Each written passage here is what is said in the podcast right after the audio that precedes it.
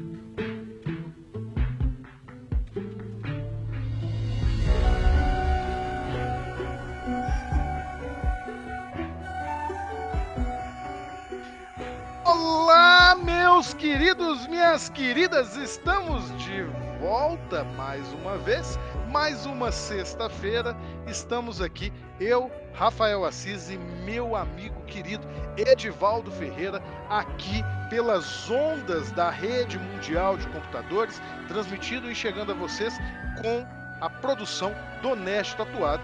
Este é um enredo perfeito o seu programa sobre cinema, literatura e o que mais vier, sempre sobre a ótica da narrativa.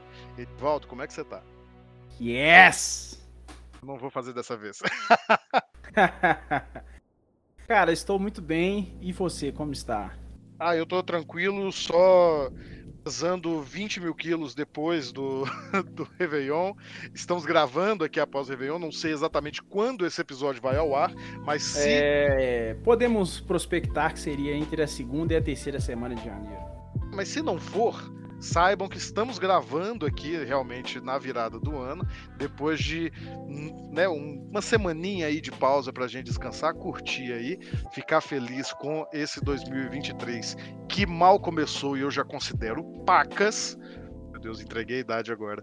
Mas estamos preparados para entregar para vocês essa grande maratona dos filmes que, se não forem indicados ao Oscar, ao menos estão vindo super cotados e são um bom objeto de caso para que a gente possa discutir aí várias formas de narrativa, estratégias de se contar uma história aqui no Enredo Perfeito. É isso aí, meu camarada. E que filme que a gente vai falar hoje?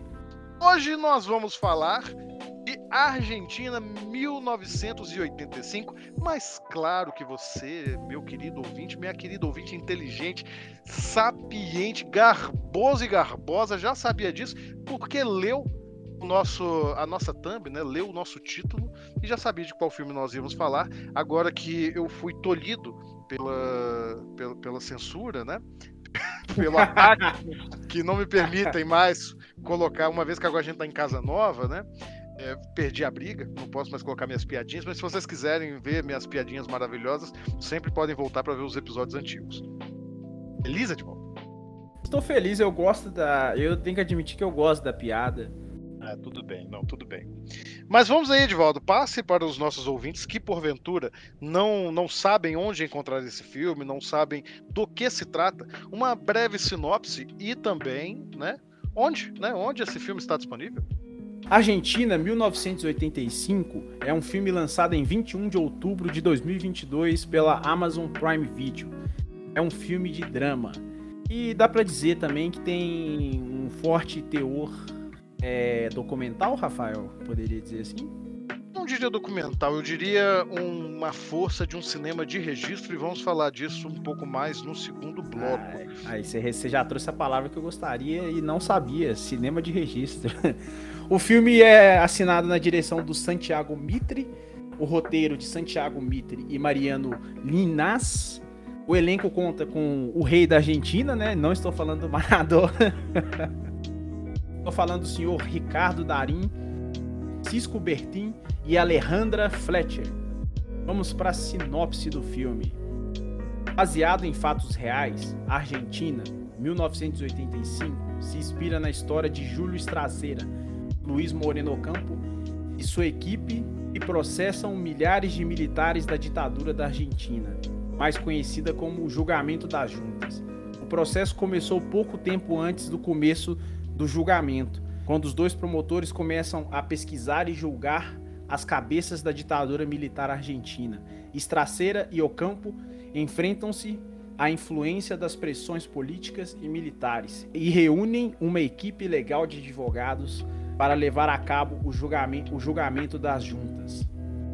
O julgamento das juntas foi o primeiro julgamento do mundo por um tribunal civil contra comandantes militares que tinham estado no poder. Começando em 22 de abril de 1985, o julgamento durou muito tempo, cerca de 530 horas de audiência e 850 testemunhas que viram o chamado Causa 13. No final, 709 casos foram julgados e sentenciados pelos juízes Leon Arsalanay, Ricardo Gil Lavedra, Jorge Torlasco, Andrés de Alexio, Guilherme Ledesma e Jorge Valerga Araoz. E como eu já disse, o filme está disponível no Prime Video. Isso, isso mesmo, disponibilizado aqui na América Latina pelo Prime Video. E isso e que foi uma decisão maravilhosa da Amazon Prime disponibilizar este filme aqui na América Latina, porque assim nós pudemos ver, né, esta produção maravilhosa que foi ovacionada por nove minutos quando estreou no Festival de Cinema de Veneza e que traz uma história que realmente é profundamente tocante, não apenas para os argentinos, mas em especial né, na América Latina, onde basicamente todos os países aqui tiveram esse fenômeno das ditaduras militares ou civil-militares na segunda metade do século XX, né? Aqui no Brasil não precisamos falar nada, apesar de ter gente aí que até hoje não acredita, né? E, e é, é, realmente é, é, é profundamente importante que esse tipo de obra siga existindo, registrando e evidenciando, em especial, através do talento de grandes cineastas e de, de um grande elenco, a transmitir a emoção que eu não sei se você sentiu, volta, mas eu senti na pele, naquele discurso final, que o Darim consegue interpretar de uma maneira fantástica, maravilhosa, de, de arrepiar todos os pelinhos do corpo. Não, ele tá num panteão aí de grandes atores da, as Américas, né? Porque é, reduzi-lo somente à América do Sul, acho que é muito pouco. O Darim é talvez um dos maiores atores da sua geração, só não é mais reconhecido pela população, porque no cinema, entre os críticos, ele ou é, né? Mas não, não é mais reconhecido só porque é argentino. se, se, tivesse se tivesse gravando aí um filme desse filme de Oscar mesmo, né? Americano, já tinha caído nas graças de todo mundo há muito tempo. E, e, eu digo mais, é melhor do que muita gente aí cacifada que é levada até hoje, que hoje em dia tem só atuado no automático, diretamente. Christian Bale, perdão. É... Temos um bloco de volta? Temos um bloco. Voltamos daqui a pouquinho. O Oscar! Olá, meus amigos. Tudo bem com vocês? Estamos de volta para o segundo bloco, agora batizado. O novo bloco se chama Por Dentro da Narrativa. Fora os deleites de nossos ouvintes e nossas ouvintas, Rafael Assis. Nossos ouvintes aqui, os mais antigos já estão acostumados, os novos ouvintes, se aqui chegaram, sejam muito bem-vindos. Nós sempre gostamos de embasar um pouco as informações que nós vamos tratar, e neste caso, como referência, né, eu estou usando um artigo da pesquisadora Moira Cristiá. Desculpe, Moira, se eu não estiver falando seu nome correto, meu espanhol não é tão fluente assim. É, você não consegue encontrar este artigo em língua portuguesa, mas ele está em espanhol disponível novamente na rede internacional de computadores, a rede global de computadores, de computers. E o que acontece, né? Neste, neste trabalho, ela faz uma. Eu não falei o nome do artigo, né? Deixa eu falar o nome do artigo para quem quiser procurar. É, Imágenes roubadas de la represión chilena, redes transnacionales de denuncia e cine contra-informacional durante a ditadura de Augusto Pinochet. Vocês viram que meu espanhol é horroroso, estou até fazendo graça. Mas é isso, vocês conseguem encontrar. O link vai estar na descrição, como sempre. É, e embora seja um artigo que fale sobre o cinema chileno, não sobre o cinema argentino, as ditaduras chilena e argentina foram bastante semelhantes, né? As duas foram realizadas através de juntas militares e por isso meio que dá para a gente fazer aí um paralelo. Evidente que a gente não vai ficar preso ao que ela diz aqui, porque nós temos um objeto que é o filme que, que estamos analisando, que já tem suas próprias particularidades. Mas em suma, o que, que ela coloca aqui, né? E que é uma coisa muito interessante é que, em geral, em ditaduras, e aí não precisa essencialmente ser uma ditadura é, através de uma junta militar, pode ser uma ditadura em todas as suas matizes ideológicas e de funcionamento, é, a ditadura ela é repressora, né? Ela impede ali que vozes que se levantem contra os ditames, as decisões da ditadura, que possam insuflar o povo contra o poder imposto, é, é eles são realmente ali censurados, tolhidos, são, são basicamente esmagados pela bota opressora da ditadura. E aí, nesse sentido, o cinema que sobrevive, o cinema que escapa, né, ele acaba sendo um cinema profundamente combativo, muitas vezes profundamente simbólico, né? Então, é, isso não ocorre só com o cinema, ocorre com a música. É, Para mim, o, o fica o, exemplo maior, né? Da... Você vai saber mais do que eu, Ed. Aquela canção, eu acho que é do Raul, tem uma mosca na minha sopa, alguma coisa Sim. assim, que você percebe que ela é extremamente simbólica, né, para poder falar sobre, sobre o, o, governo militar e tudo isso, e que passa por ser simbólica, mas que é um, é um, um cinema, né, voltando a falar de cinema, um cinema profundamente engajado, profundamente simbólico e profundamente combativo mesmo.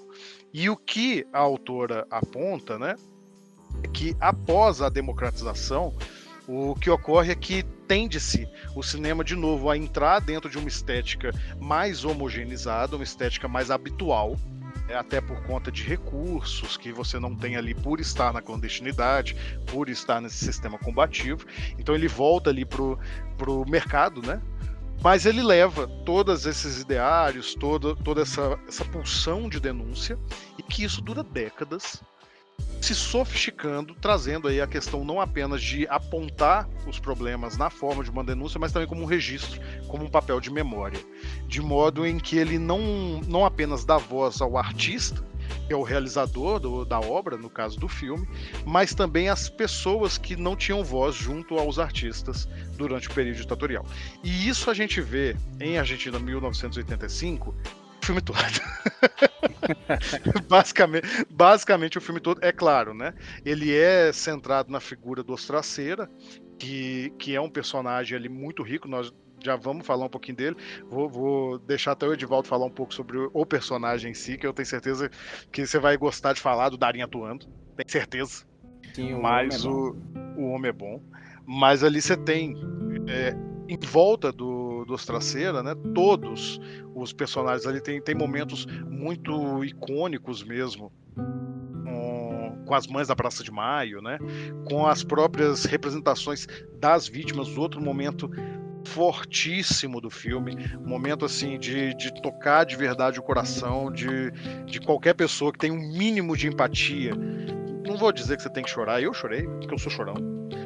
Mas assim, você se sente, né? Você, você, você escuta ali e, e, dói mais saber que não é uma obra de ficção, é, um, é, um, é uma coisa que de fato aconteceu, tá baseado nos autos realmente desse processo que foi um processo histórico, como o Ed já disse, no mundo, a primeira vez que uma junta militar foi julgada, né? O, o discurso final do Ostraceira, né, interpretado pelo Darim Joga, essa frase que pra gente hoje é, ficou tão repetida, tão colocada a esmo que até perde um pouco o sentido e a gente não pode deixar ela perder o sentido, que é ditadura nunca mais. Né? Ditadura nunca mais virou um mote na América Latina toda, no Brasil, influenciou a criação da, da Comissão da Verdade, que tem um documento gigantesco, também horroroso de se ler, de, de tão pesado, é, mas que realmente você mostra ali a força a importância dessa, dessa cobrança da punição aos crimes das pessoas que, se você parar para pensar ainda pela justificativa torpe de iniciar uma ditadura, estando no governo deveria pesar pela proteção da população e que cegos de poder fazem o perfeito oposto, né, para manter o próprio poder e se dar população que deviam defender, a subversão da lei, né? É, eu viajei aqui, comecei a falar de política, de volta você quer falar do Darim? Cara, eu, assim, esse filme ele é muito impactante, né? E também muito interessante porque é um fato muito importante, né, para a história do povo argentino como um todo. E a própria reunião, né, da, do grupo para poder fazer é, para fazer o filme já é uma coisa impressionante, assim. Não falo em questão de elenco em si, mas a, o valor de produção mesmo do filme. É, me impressiona muito assim a, as facetas né, que o senhor Ricardo Darim, né, que ele é capaz de trazer através da sua atuação, é muito incrível e ele também se parece com o, o, o Júlio César Ostraceira. Então não foi só porque ele é o ator mais famoso da Argentina e provavelmente o maior ator da história da Argentina, mas ele também se parecia fisicamente com o com o promotor, né? Isso que eu tava tentando buscar aqui, que ele era, ele tava interpretando o promotor que trabalhava no serviço público da Argentina, né? E foi... Posso colocar numa situação complexa? Pode, pode. Situação complicada? Te fazer uma pergunta que eu não deveria te fazer? Pode. Karim deveria ser indicado na categoria de melhor ator? Você tá zoando, né? Essa é uma pergunta retórica, né? Sim ou claro? não, eu falei que é uma pergunta complicada porque a gente já conhece o Oscar não ia, vou me surpreender nada se ele for esnobado. Mas, mas assim. Assim, na, pelo. Nada, né, cara? Não ah, pela, é, pela temperatura, ah, falando um pouquinho de mercado aí, saindo um pouco da pauta. Ah, eu acho que a Amazon entendeu que a grande aposta dela nessa temporada é esse filme, porque eles tinham uma expectativa muito alta pro outro filme, que eu acho que chama 13, 13 13 Dias ou 13 Vidas, alguma coisa assim, que é um filme do Ron Howard, que é um cara muito bem. Sim, ele é bom. Na indústria norte-americana. Histórico, é... né? Na história do cinema, Ron Howard. Sim, sim. Ele, ele faz um dos personagens mais incríveis que eu já vi na minha vida, que é o narrador do seriado Arrested Development. Que por si só já é um personagem muito marcante. E eu entendi, eu acho que a Amazon sacou, velho, que esse, essa é a grande aposta dela para a temporada de Oscar. E se for concretizado essa aposta, é uma aposta muito inteligente, porque é um filme muito competente, é um filme muito bem dirigido, é um filme que tem uma importância histórica, é um filme que traz um retrato muito fidedigno, assim. Então, é, quando, na medida que eu consumi algumas críticas de pessoas que eu confio, as pessoas falavam falavam muito bem a respeito do filme, a respeito da forma que eles traziam. Comigo é... foi assim também, sabia? Uma pessoa que eu confio muito falou que tinha gostado do filme e eu assisti. Quem é essa pessoa? Isso aí chama Edivaldo, né? não, mas eu, eu, eu, quero lembrar o público, inclusive, com, não sei se eu vou trazer alegrias ou tristeza nos corações, mas logo depois da Copa, né, mais uma vez a gente tem que se contentar em torcer para um filme argentino. Vejo candidato brasileiro. Não, mas aqui, leva a mal não, mas eu, eu tava com esse espírito, ah, não, vamos torcer pra Argentina, a França é paia. Mas deu cinco minutos de jogo, eu já queria que a Argentina se fudesse. Claramente, claramente escolhi mal. Mas acima de tudo foi um bom jogo, né? Mas vamos voltar para a pauta. Vai, vai ser um bom filme também, apesar, apesar do, do Brasil não ter conseguido colocar um filme aí para concorrer no, no Oscar como filme estrangeiro, né? Mas foi é, o que eu já tinha, é, mas foi o que eu já tinha te ventilado assim em off, né, nas nossas os nossos papos cinéfilos de que o Martin 1 não teria chance não, os concorrentes é, não, inclusive estavam muito fortes. Mas, inclusive, aproveitando, se você, nosso ouvinte, nosso ouvinte estiver aqui e quiser que a gente faça um episódio sobre Martin 1, apesar dele claramente já estar fora da corrida para o Oscar, né? Já, já, já foi cortado, é, manda aí pra gente. É, já posso adiantar que, narrativamente falando, narrativamente, tá? Não conceitualmente, não como filme em si, né? Todo, to, toda essa coisa, essa, esse novelo de lã que faz dizer se o filme é bom ou não, né, Edvaldo? Que a gente nunca sabe explicar muito bem. Narrativamente, né? Argentina, 1985, é um filme mais redondinho, mais coeso, e talvez isso tenha pesado realmente ali. Também um pouco do lobby, né? É, Marte 1 não, não foi com lobby nenhum, a gente sabe que isso é importante para o Oscar, não tem a ver é, sempre com a qualidade do filme, mas sim, né? É, tive a oportunidade de ver os dois, então digo aqui, sem medo de, de tomar hate dos brasileiros, que Argentina 1985, se não melhor, é pelo menos mais narrativamente redondo. Mas retomando aqui, Edivaldo, o que eu queria dizer é que. Não, mas deixa só, deixa, só me permite um adendo aqui.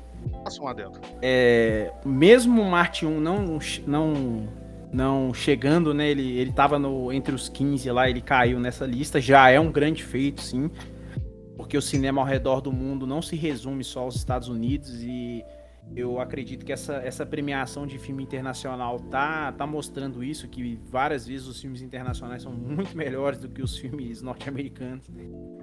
E, e ficou uma disputa meio esquisita ali, né? Que às vezes eles colocam um pra cá, outro pra lá, porque já percebem que existe um simbolismo de premiação, então é, tem grandes chances do Argentina concorrer na categoria principal mesmo, porque tem um filme coreano também muito bom. E ele, inclusive, tá chegando. Ele chegou no Brasil já, já tem exibição. Mas o Marte 1, ele representa, de certa forma, um grande marco assim, para o nosso cinema, principalmente falando em, em na, na, na, nossa regionalidade aqui, de Minas Gerais e da até região metropolitana de Belo Horizonte, né?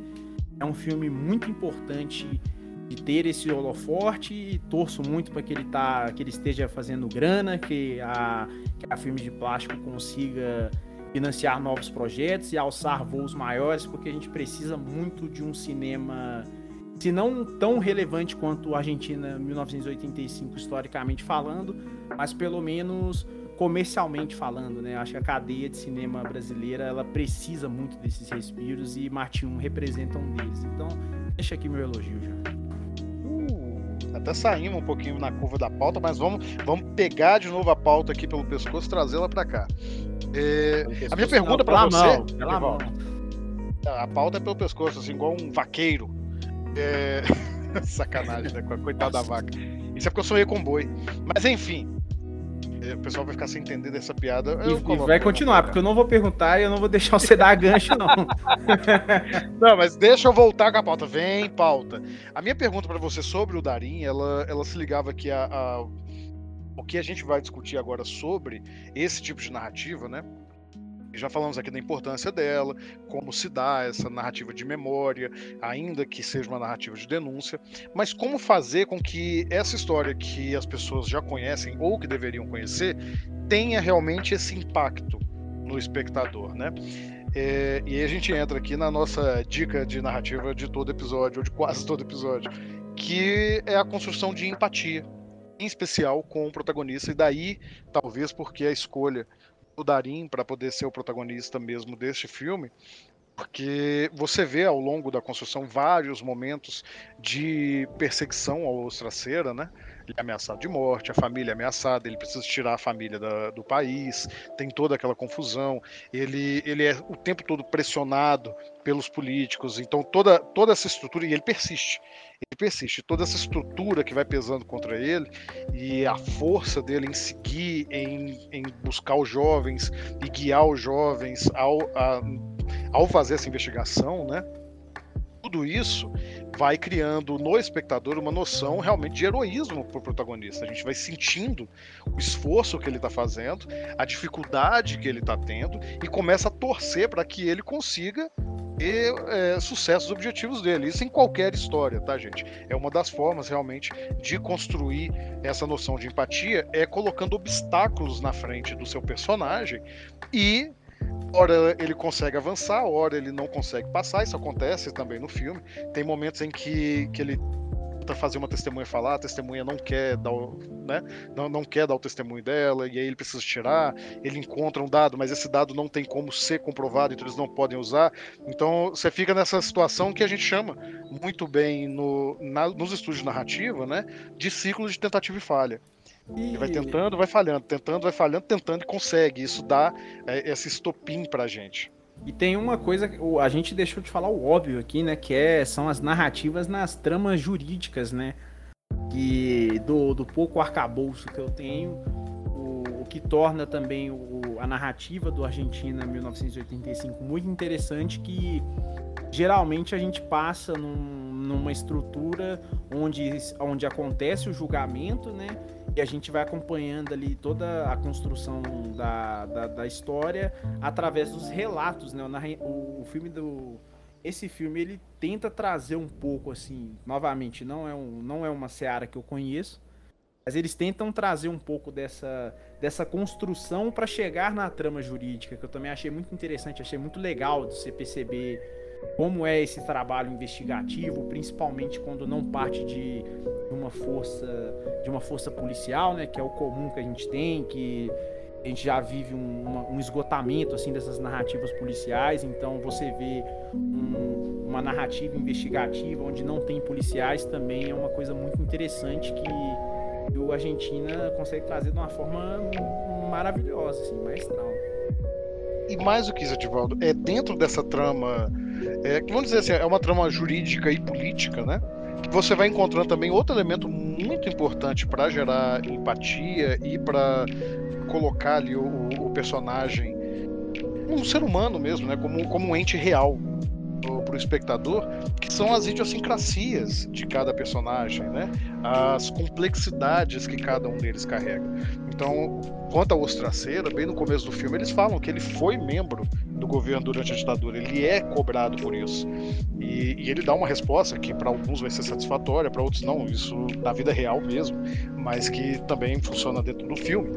E depois, quando você vai falar do Ocampo, né, o assistente dele, também tem todos os problemas ali com a família, com o tio dele que faz parte da junta, é o tio, o avô, não sei, alguma coisa assim, mas que a família dele é uma família de militares e isso se torna também um dos grandes ciclos de tentativa e falha, porque você tem a personagem da mãe dele que aparece pouco, mas que representa ali o grande desafio, né?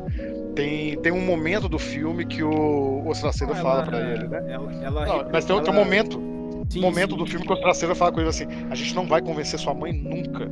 E aí, ao final do filme, ela liga e ela foi convencida. Então, o espectador também sente isso. É como se ela fosse um representante, não do espectador que tá receoso, mas é, é da recompensa mesmo.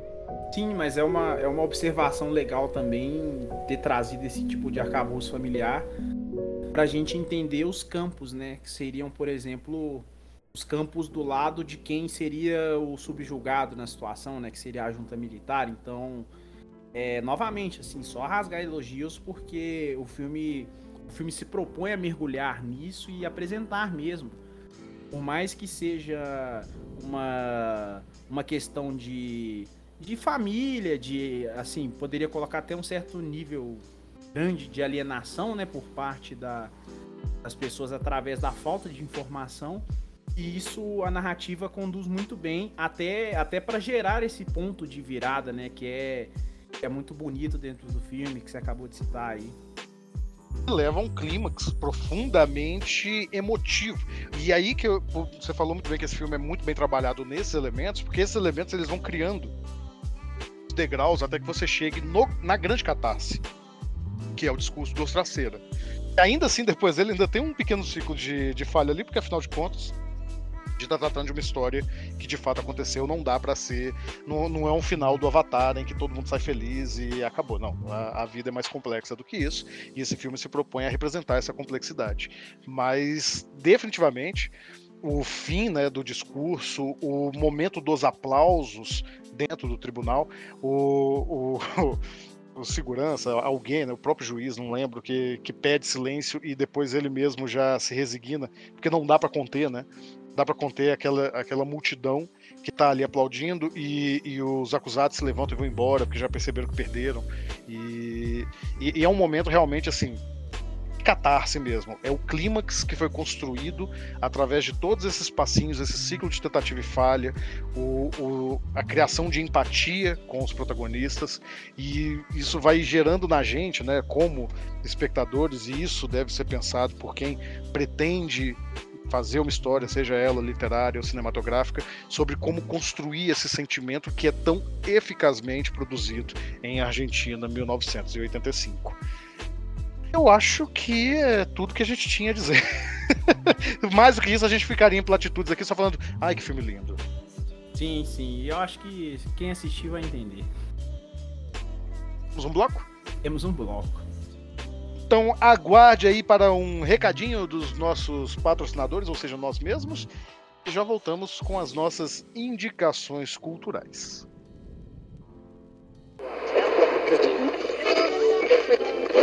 Fala galera nerd, aqui é o Faustino Neto, o Nerd Tatuado. Eu espero que vocês estejam gostando desse podcast, Entre Nós, um novo podcast aqui na nossa casa. Você já conhecia o, o nosso site, o Nerd Tatuado? Somos um site, um Instagram, um canal de comunicação sobre cultura pop, nerd, geek e sobre tatuagem. Mas você sabe que para manter isso tudo aqui crescendo cada vez mais, a gente precisa do seu apoio, a gente precisa da sua ajuda.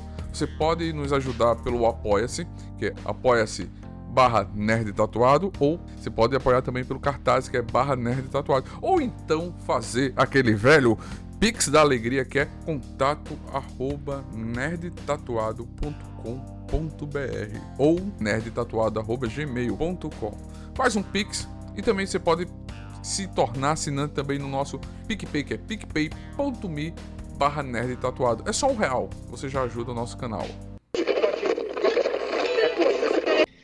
chegamos ao fim de mais um episódio. Espero que vocês que nos ouviram até o presente momento tenham gostado. Se não gostaram, estamos sempre abertos aqui a receber as mensagens de vocês. E falando em mensagens, quero mandar aqui um salve ao nosso camarada do Instagram, Vício Nerd BR Perdão, Vicionés BR, eu não sei qual é seu nome real, mas este é o seu nick do Instagram. Coraçõezinhos para você também, que ele comentou no nosso último post. Se você quer fazer indicações.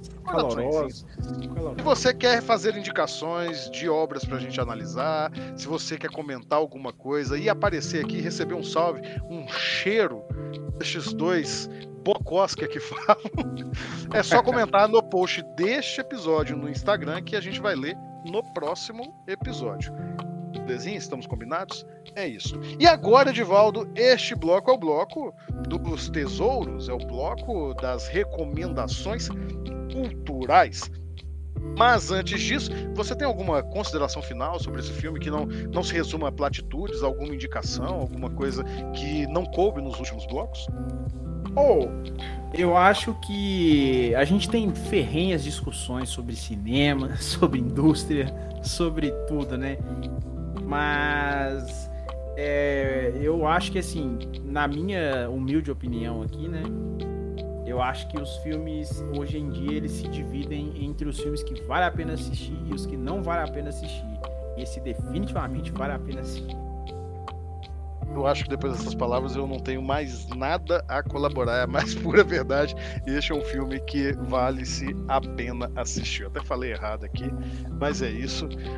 Nós vamos seguindo. É, valorizem o cinema latino-americano, é, conheçam o cinema argentino, talvez um dos melhores cinemas do mundo. Melhor que o brasileiro? Talvez. Não, não, não vencem a gente no documentário. Não vencem a gente no documentário. Mas isso é uma conversa para outros carnavais. É, Quiserem essa assim... conversa, peçam. Não, nós vamos fazer essa conversa um dia, tenho certeza que nós vamos ter a oportunidade de falar sobre o, a tradição documentarista no Brasil. Mas então vamos aqui, Edivaldo, você quer começar com a sua indicação cultural? Como sempre, imagino que você vai trazer um filme. Eu vou trazer dois filmes, então, já Olha que você, você deixou meu coração tocado aqui. Nós, então, nós vamos arrebentar os ouvintes agora, porque a minha indicação também é grande. É. o primeiro filme que eu vou indicar chama O Globo de Prata. É um uh, eu conheço esse, hein? É um filme de ficção científica e drama. E por que estou indicando esse filme? Ele trata necessariamente sobre um processo de, de reparação histórica? Não mas ele é um filme que sentiu na pele o significado da palavra repressão. Então é um filme polonês do qual foi, foi brutalmente foi brutalmente censurado e essa indicação é uma trapaça, né? Porque eu vou fazer só um jabá de um outro projeto que a gente e o Rafael ainda não teve o prazer de participar, mas logo mais vai participar, que é um podcast que chama Copo Sujo, no qual a gente tratou sobre esse filme e eu acho que assim, é um relato histórico incrível, um dos melhores filmes de todos os tempos, sem sombra de dúvidas. Não vou ficar aqui dando todo o contexto histórico, porque o episódio já está lá disponível na sua plataforma de podcast preferida. E é um filme incrível, assim, acho que a palavra para definir ele é incrível. E o filme está disponível aonde, Rafael? Aonde? No MUBI. Hum, no MUBI. Tem MUBI, patrocina MUBI a gente. patrocina nós. Você não sabe o tanto é. junto. Você não sabe o tanto de, de, de propaganda gratuita que a gente tá fazendo pra vocês aí, MUBI. MUBI, patrocina a gente. MUBI. E a minha outra indicação, trapaceando aqui, é... é- O filme chama História do Oculto. História do Oculto. É um filme de 2020, argentino, dirigido pelo senhor Christian Ponce.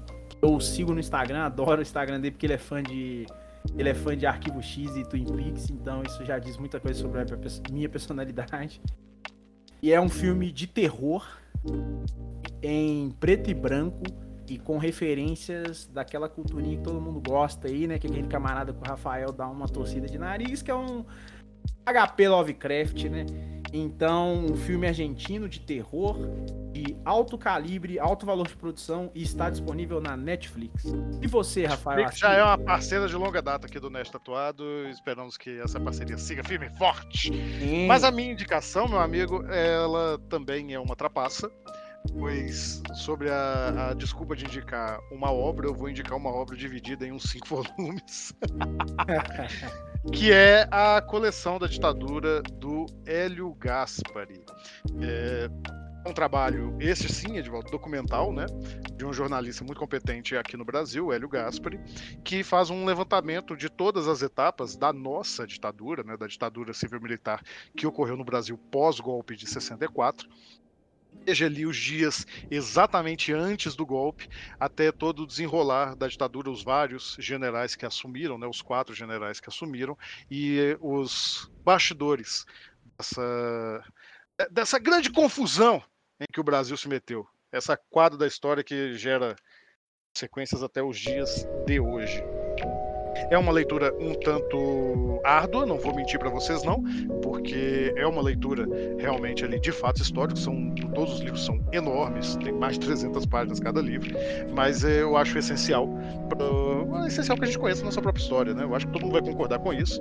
É, é preciso conhecer a nossa história para que não a repitamos, né? Para não não fazer isso mais uma vez, para não cair nessas armadilhas aí que as quinas da história nos deixam. Apesar disso, o Hélio Gaspari tem uma escrita muito gostosa de ler e mesmo tá, tá tratando ali de vários assuntos, né, de muitos detalhezinhos, é uma leitura que se você botar ali na cabeceira, você vai lendo aos pouquinhos e vai, vai te dar mais um, um arcabouço ali sobre este período da nossa história.